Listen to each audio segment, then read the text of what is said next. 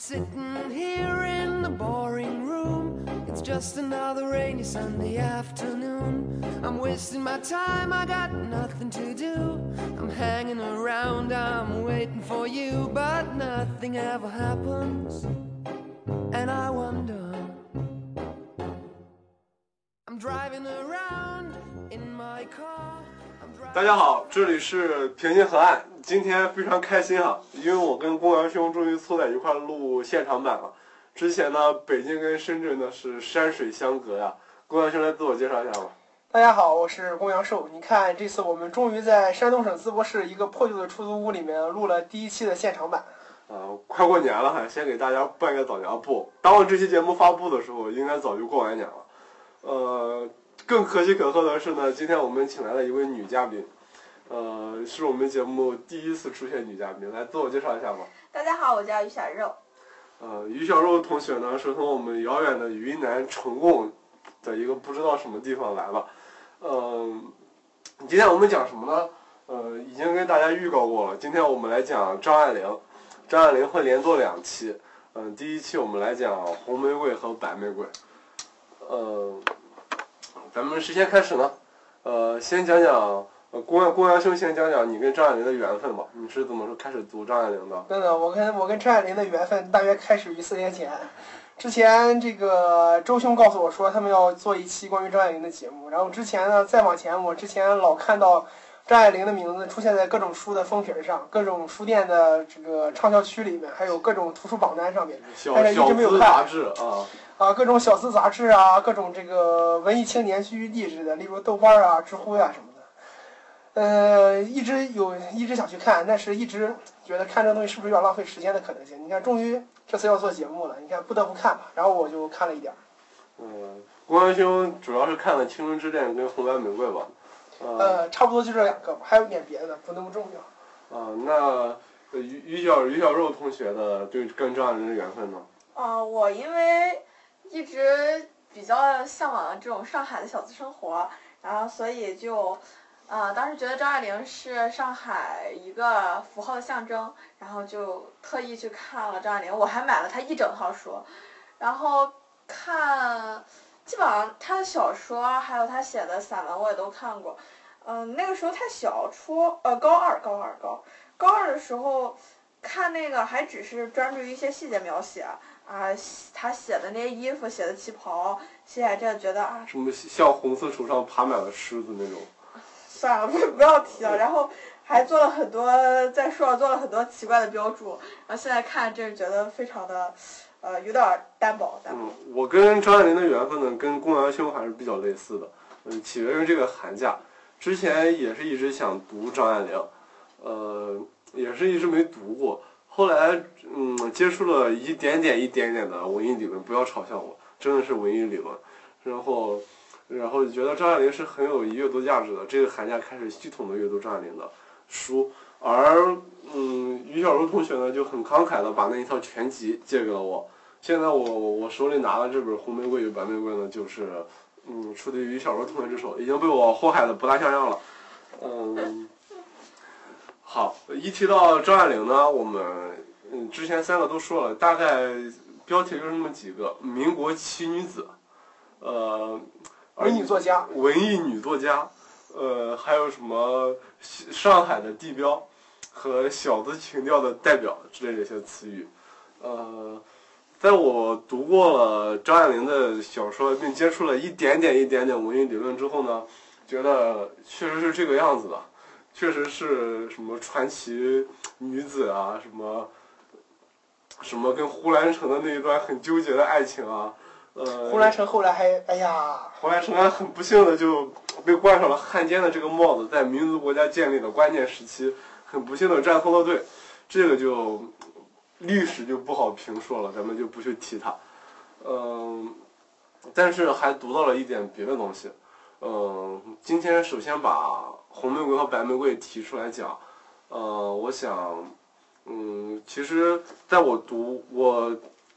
嗯，第一次我拿到这本这本书哈，《红玫瑰白玫瑰》的书，嗯，先看的不是红玫瑰白玫瑰，而是他前面的年轻的时候呀、花雕呀、呃红鸾喜啊之类的这样的短篇小说。嗯，当时一看就觉得非常震撼，惊叹于他对生活的那种精准的还原程度，呃，而且很感叹于一个那种很典雅的、很古典的文字，在中现在的当代作家中已经不存了。如果说木心算一个的话，呃，因为我前段时间看了木心的小说集《温山墓园日记》，呃，他写的还是很好的。但是读了张爱玲之后，觉得木心也就那回事儿。呃，确实呢，他确实在那个，嗯，我感觉张爱玲在至少在文字这个层面，就给呃中国的小说树立了现代小说树立了一个巅峰。呃，呃，等等，我我个人也觉得这个张爱玲的文字是非常非常具有古典美，而且非常不错的，非常有它的特色。但是我觉得，你像，例如张爱玲还有木心，前一阵子都是被非常多的，一个是被文学畅销榜捧起来，另一方面是被那种，我觉得是大批量的文艺青年觉得他们两个是很很好的作家。我觉得这在某种程度上影响了我们对他们的看法。嗯，之前有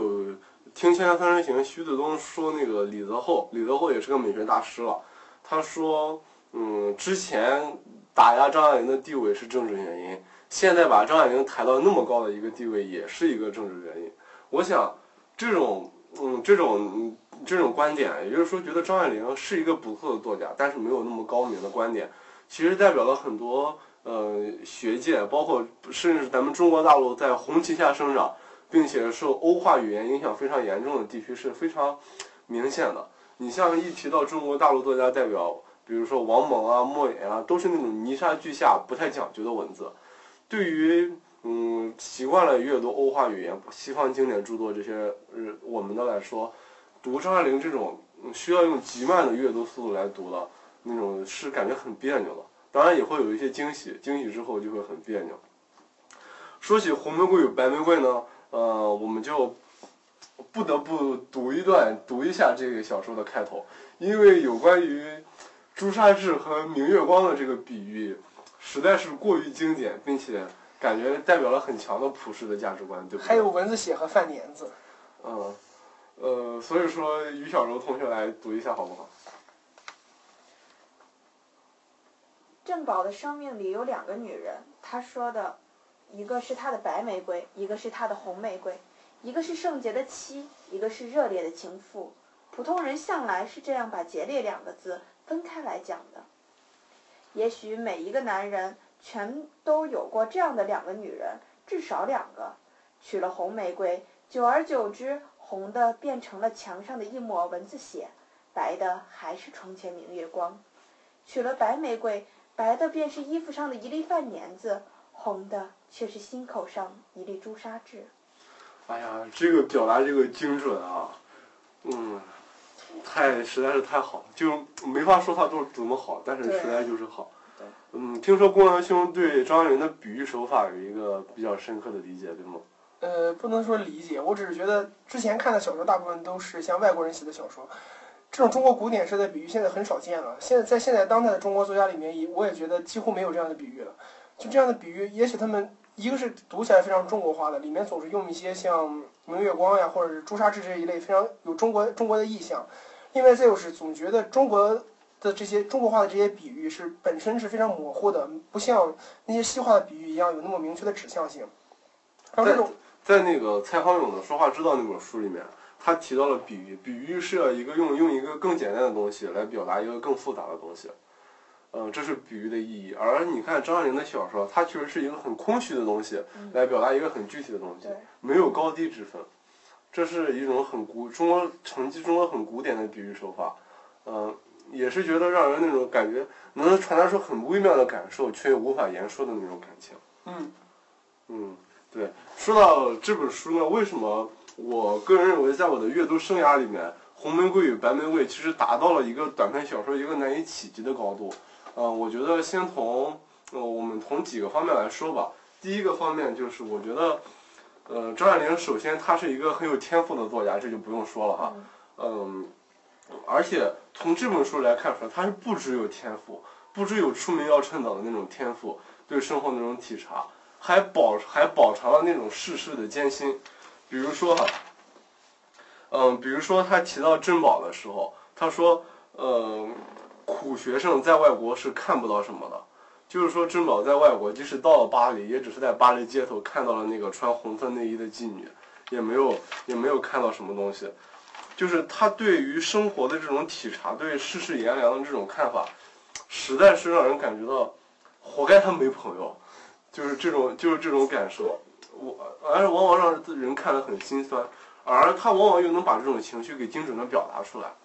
这这是他很高明、很吸引人的地方。从这本书当中呢，我们又看到了另一个很不一样的东西，就是说他的文字经过了极其良好的训练。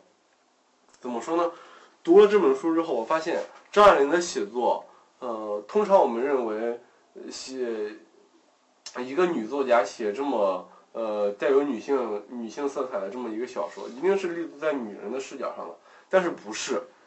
她这本小说有有一半的视角是给男人，有一半的视角是给女人，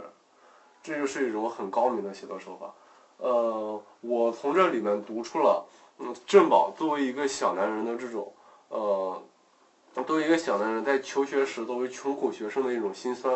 嗯，对于一种对于爱情的那种那种蠢动吧，就是得不到的永远在骚动那种感觉，和他最后还是被生活屈服了。呃，我指的这只是大陆上的东西，具体的，由于他的文字本身已经很精炼了，听众们还需要自己去体会那种感觉。呃，而于小肉同学是不是读出了完全不同的感受呢？嗯，我跟他们。我跟你们男生的那种读读的感受还是不太一样。我觉得，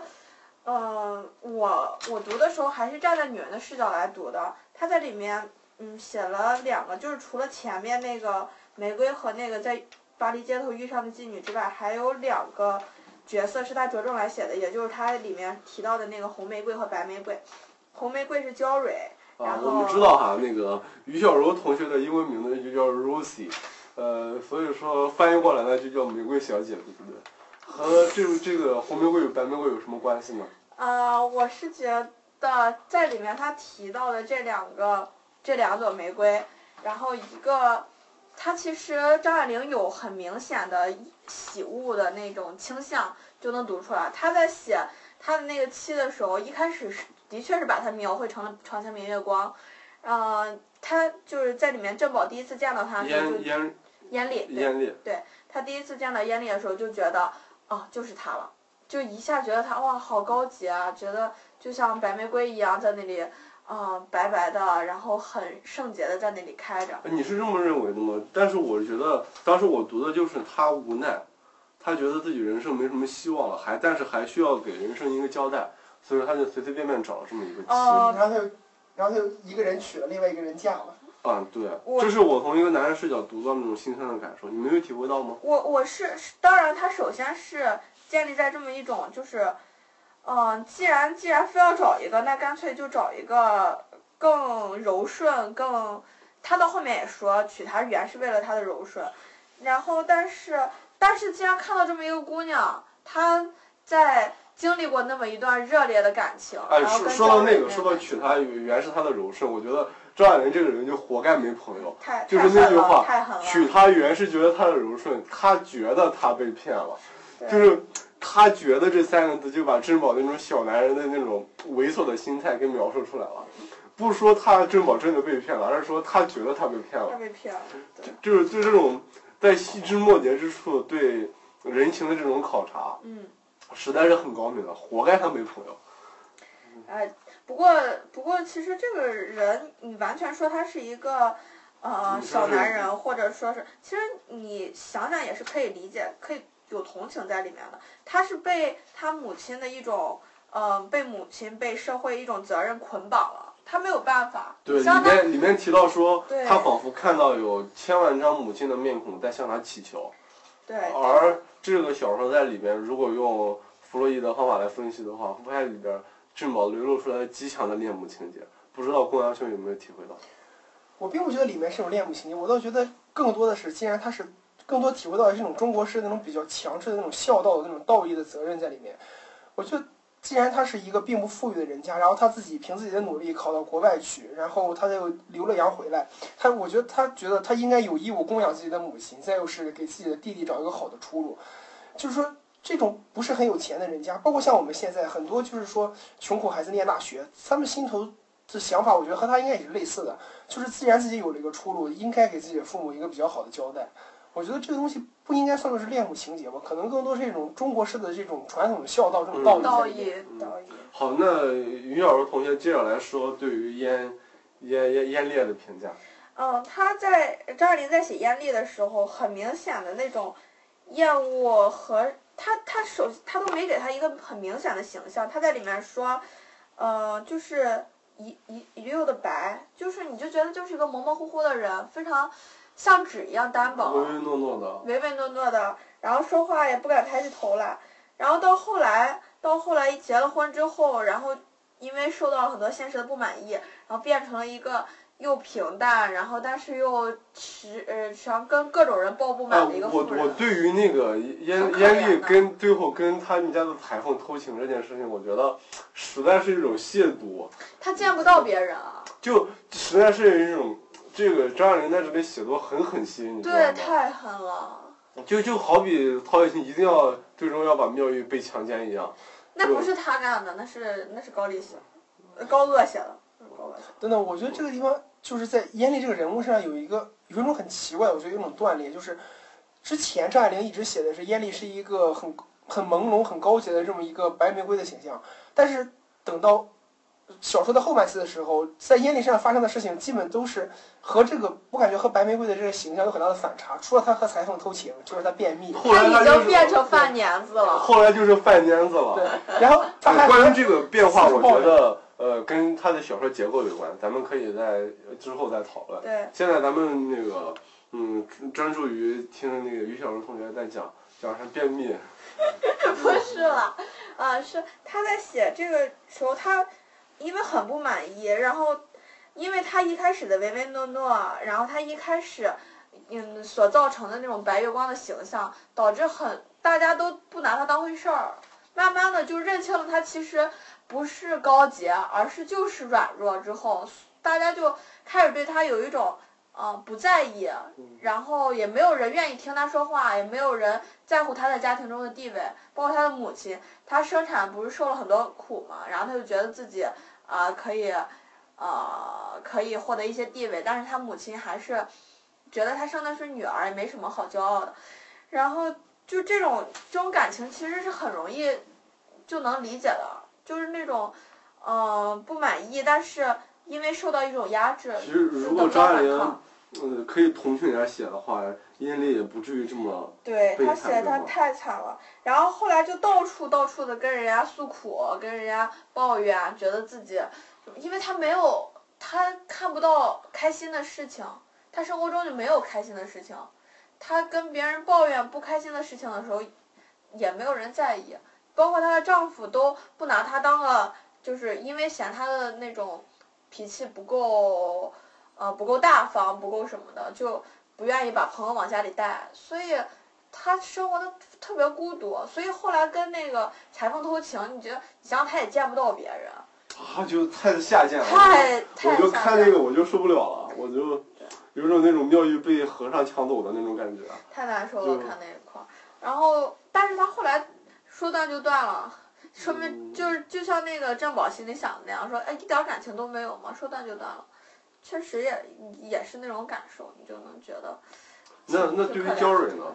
焦蕊是我比较喜欢的一个女性，可能我跟那个张爱玲或者很多女人都感觉都是相通的。然后焦蕊其实是大家很多女性心目中都有这么一个女人，都希甚至都在一定程度上希望自己能成为这样的女人。啊，然后就是把男人玩玩弄于股掌当中啊，然后呃怎么样说说几句话呀，然后动一动小手指，男的就啊都都巴巴的跟上来。其实每个女生心中，呃就是不分年龄，我觉得呃你你在私下跟我聊的时候提到，就是说他在他那个关于焦蕊很很很风骚吧，风骚并不是个贬义词哟，呃，很很风骚，很很会勾引，很会跟男人打交道这方面，有很多细节和那种和那种情绪的描写，对，呃在于你一个女人看来非常精准，对吗？对。你能具体的讲一讲吗？呃，我在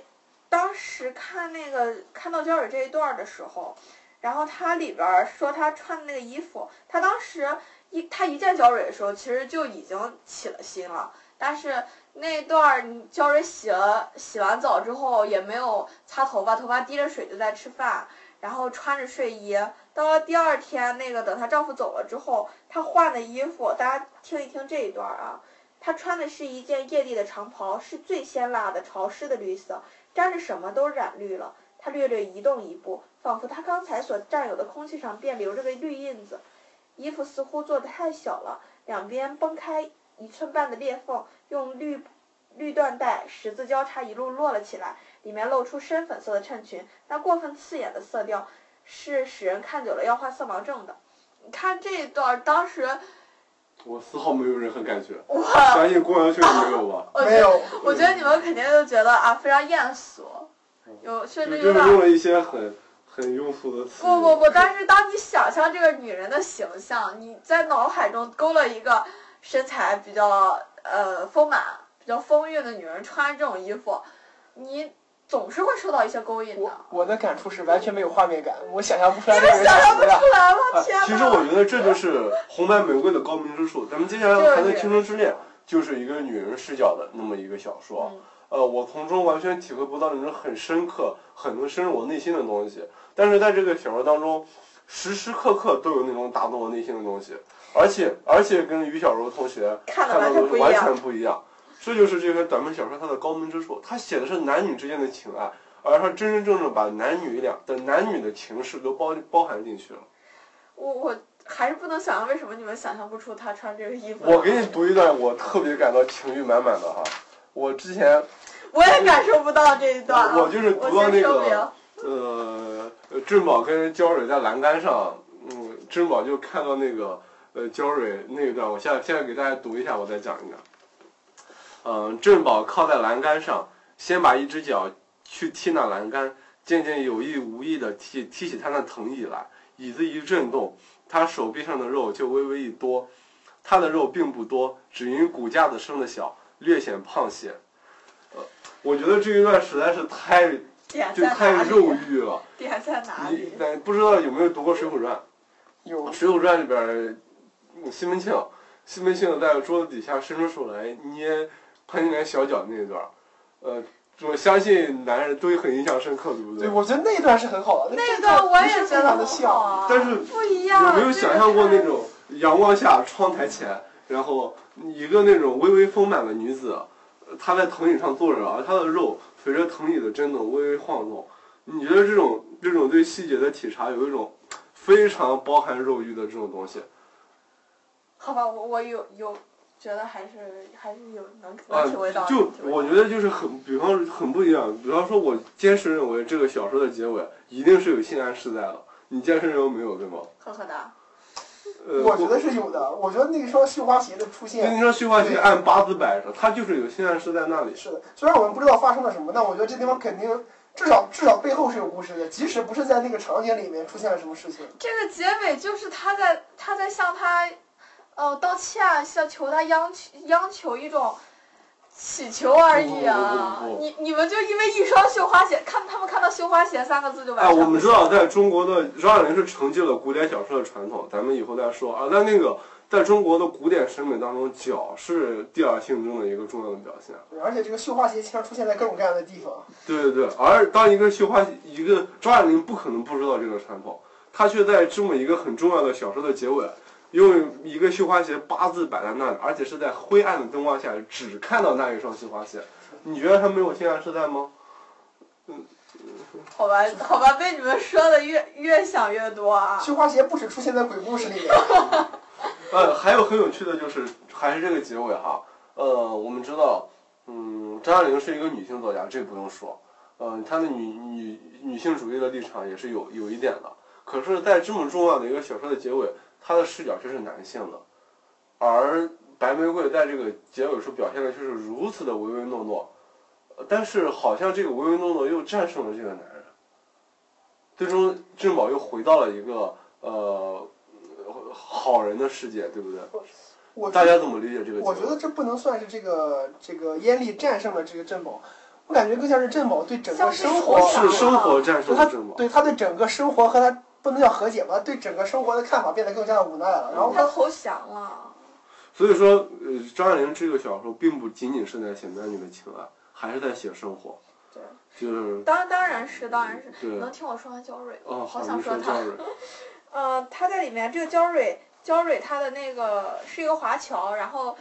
嗯，她的丈夫一开装作不会始就说说中文。一开始就是说说她就是既学了西方的那个坏毛病，也学了中国人的坏毛病。然后现在现在呃，周小驴就老拿这一套来说我。现在的大多数女性都是这个样子的，啊，既没有学会西方人的独立自强，也没有学会中国中国女人的贤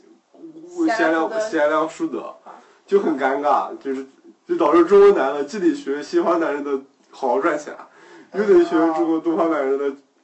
不是西方男人的那个呃舒绅士就很哦绅士很体贴。就就导致就是导致男的要学西方东西方男人两个的优点。但是你们也要你同你们也同样的要求我们，你们既希望我们啊上得厅堂又下得厨房，是吧？你们要求也很多，所以现在因为因为西方的这种呃，但是我并不认为女人做的真的比男人好，所以说女权主义们就闭嘴吧，就好好看看人们人家真正的女人是怎么生活的，啊。好好好，你知道我是一个我我是一个很尊重女性的人，但是我坚定的反对国产女权主义，啊，哦，我我也反对很多很多做法，我觉得不可想象，比如说什么把内衣什么的都不让穿内衣了，哦那是欧洲女权不那是欧洲主义，等等等，我们还我们还回到关不等。越扯越远了，越扯越嗯远。焦蕊这个人，他他因为是个华侨，然后又去上学呃去那个伦敦大学，然后他去上那个学也是家里希望她能嫁个好人家，但是因为老在外面玩儿玩儿，那个名声搞得不好了，就仓促的结了婚。哎，是不是特别像嗯很多女人的这种心态？啊，对，很多女人都有这种心态，希望自己明明就是去镀金，结果玩的名声不太好。不是不是不是了，啊我是觉得就是很多女人都希望自己，呃，既能在男人面前、男人心目中留下那种呃非常贞洁的那种印象，然后同时希望还能谈好几个男朋友。哦，其实女人心中也是有红玫瑰和白玫瑰了。对，既希望有一段很纯洁的、很很长久的爱情，又希望能够有可以可以到处到处到处撒花播种，是吗？对，啊没有播种啊，啊。没有播种。然后，呃，那个他这里面说焦蕊他说了一段话，他说，呃，玩了几年，名声渐渐不大好了，这才手忙脚乱的抓个失红。郑宝踢了他椅子一下，道：“你还没玩够。”焦焦蕊道：“并不是够不够的问题，一个人学会了一样本事，总舍不得放着不用。哎，你看看这个哎呀，这个写的，我当时一看觉得太有趣了。就比方说，我就知道，我就我就懂得但中国九十年代摇滚的一点知识，但是就总想跟别人讲。我们是吧？我们本来说好一块儿出来装逼的，结果光你一个人装的这种感觉。嗯，对。然后他因为学会了怎么样勾引男人，怎么样能让，啊、男人对他言听计从，然后学会了这样的本事之后，又觉得就这样结了婚再也用不上了，实在太过可惜。我其实这种想法其实很很好理解，很好理解。嗯，我就是看完这个书，我写了一个笔记嘛，然后我就，呃，我就说男人需要什么样的爱情，然后我就写了两个词，一个是朱砂痣，一个是明月光。现在，既要朱砂痣又要明月光，你看对，他们，他是在一个既要蚊子血又要犯年字，呃，结果就是既有文字写也有幻想的，往往就是这个样子。对，这这就是人生。呃，看来女的也需要朱砂痣，也需要明月光。女人的想象里也是希望自己能兼具女神气质，穿着白衣飘飘的，然后又特别，对，想象总是比现实要丰满很多。丰满太多了。对，而且这个这个书，我觉得可以作为那个了解恋爱的一个范本。对，因为他写出了小男人恋爱中的千百般表情。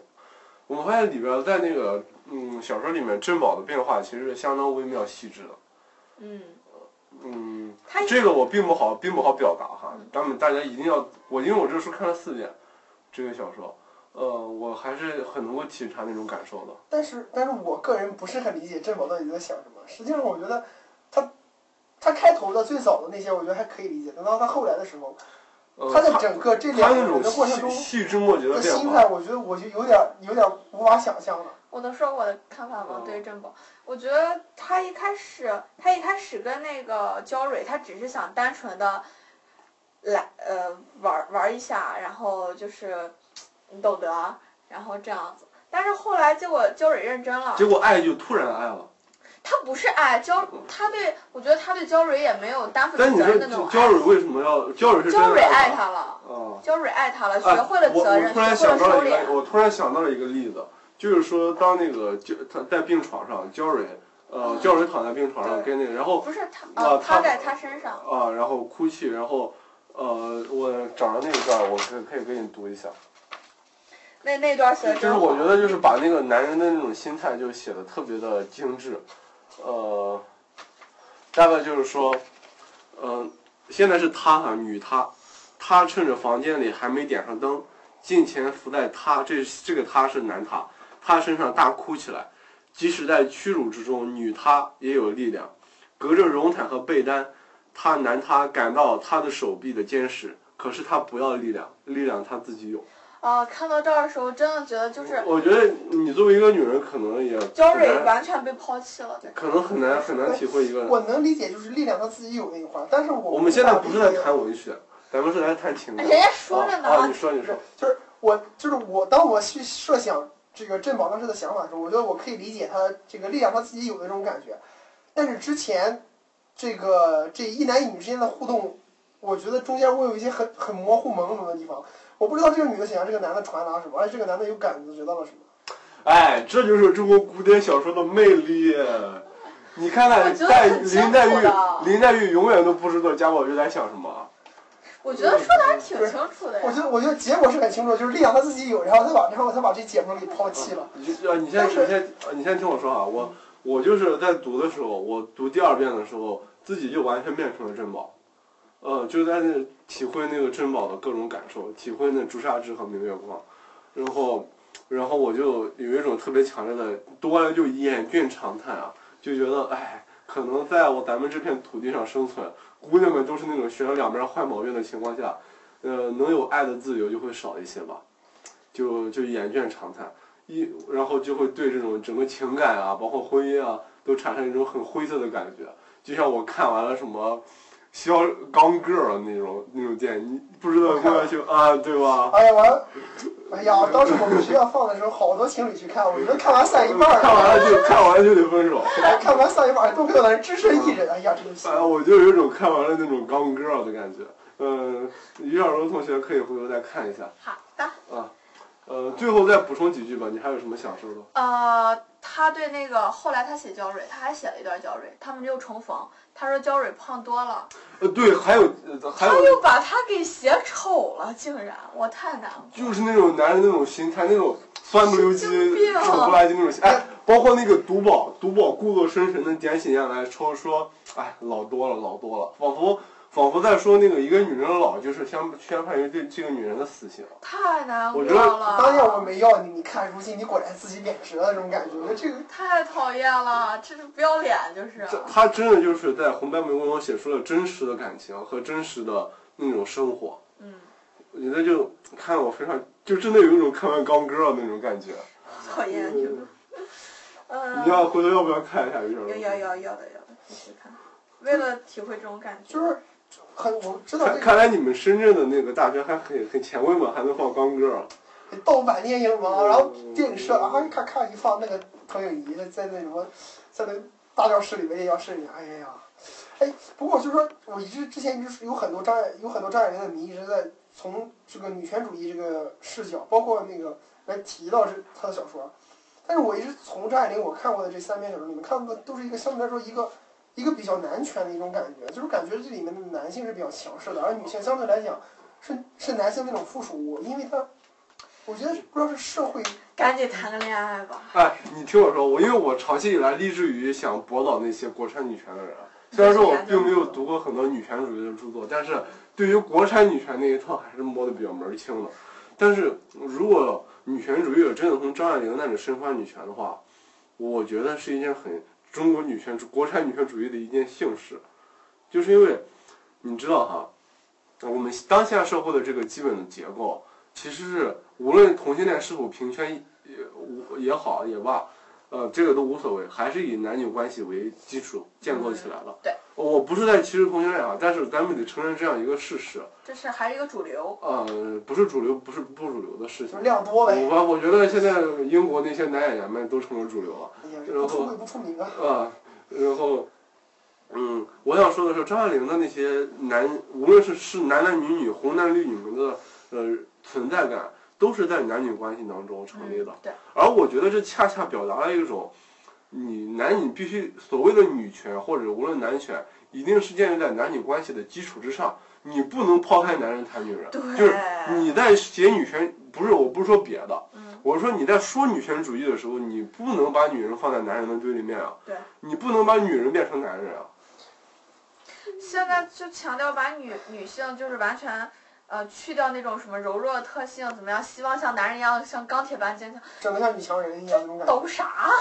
不是，就是理解呃，并不是蔑视女人的地位，而是说，这种关系可能是表达女权的一种呃一种方式。不是问题在于，回到张爱玲的小说上，就是嗯我我的意思是说，就是在你像在可能我觉得可能和社会当时社会环境因素更多一些，就是在所有的张爱玲的我看的张爱玲小说里面，这里面的这些女主角基本都是没有工作，或者说基本都是大家闺秀这种情况，带革着。或者说是离了婚，然后他们的工作，那个时候的女人的工作就是嫁个好男，人当太太它是那种。一种社会，跟现在女的还是去那个干活儿不一样。对，但是我觉得女权主义的功劳呀。就在就在一上来产生的这种对比，就是如果一个人，反正我就觉得，如果你在一个没有没没有这个没有工作，然后待嫁出阁，然后吃着娘家的或者吃着谁家的这种情况下，你而而而张张爱玲的是可贵之处就是，即使在这种情况下，她也能够，呃，她里边的女性也希望能够获得一种独立的人格。但是她给人的感觉就会变得非常的奇怪，不是说不是说这里面的女性人物的这种要求是是过分的或者怎么样的，而是说就会给人一种不能说不真实吧，给人一种这个过得好闲的没事干的这种感觉。其实还是就是这家很难其实那种小小小资情调还是给了女性一个梦。呃，没事儿，虽然放了鞭炮，咱们也可以说不要紧。呃，还有，嗯，我觉得你你们不能就是把当时那个女性的生活想的太简单，然后当时女人也很难，治家非常不容易。你想想王熙凤，嗯、当然他的家也大哈，你想想哪怕是小家，就那么几个佣人，你看里面燕丽就因为这家，因为她太软，然后她婆婆又老凶她，她她这种这种男女关系本质上是一种经济学意义上的分工，啊所以说没有必要批判她的高低贵贱对，贵所以那。也是她的工作，她这家就是她的真正女权或者男权的本质在于一种独立的人格。嗯。它的分工到底是女的干什么职业，男的干什么职业，这个为什么要纠结这种事情？没有任何意义。但我觉得就可能通过就是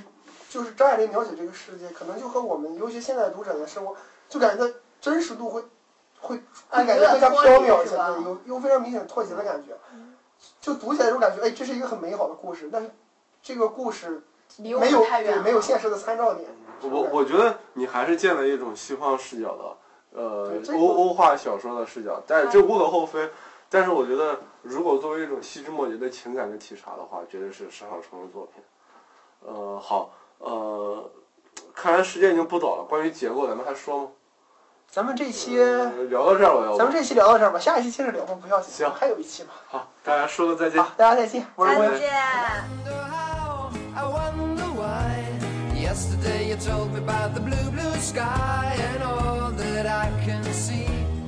Just another lemon tree. I'm turning my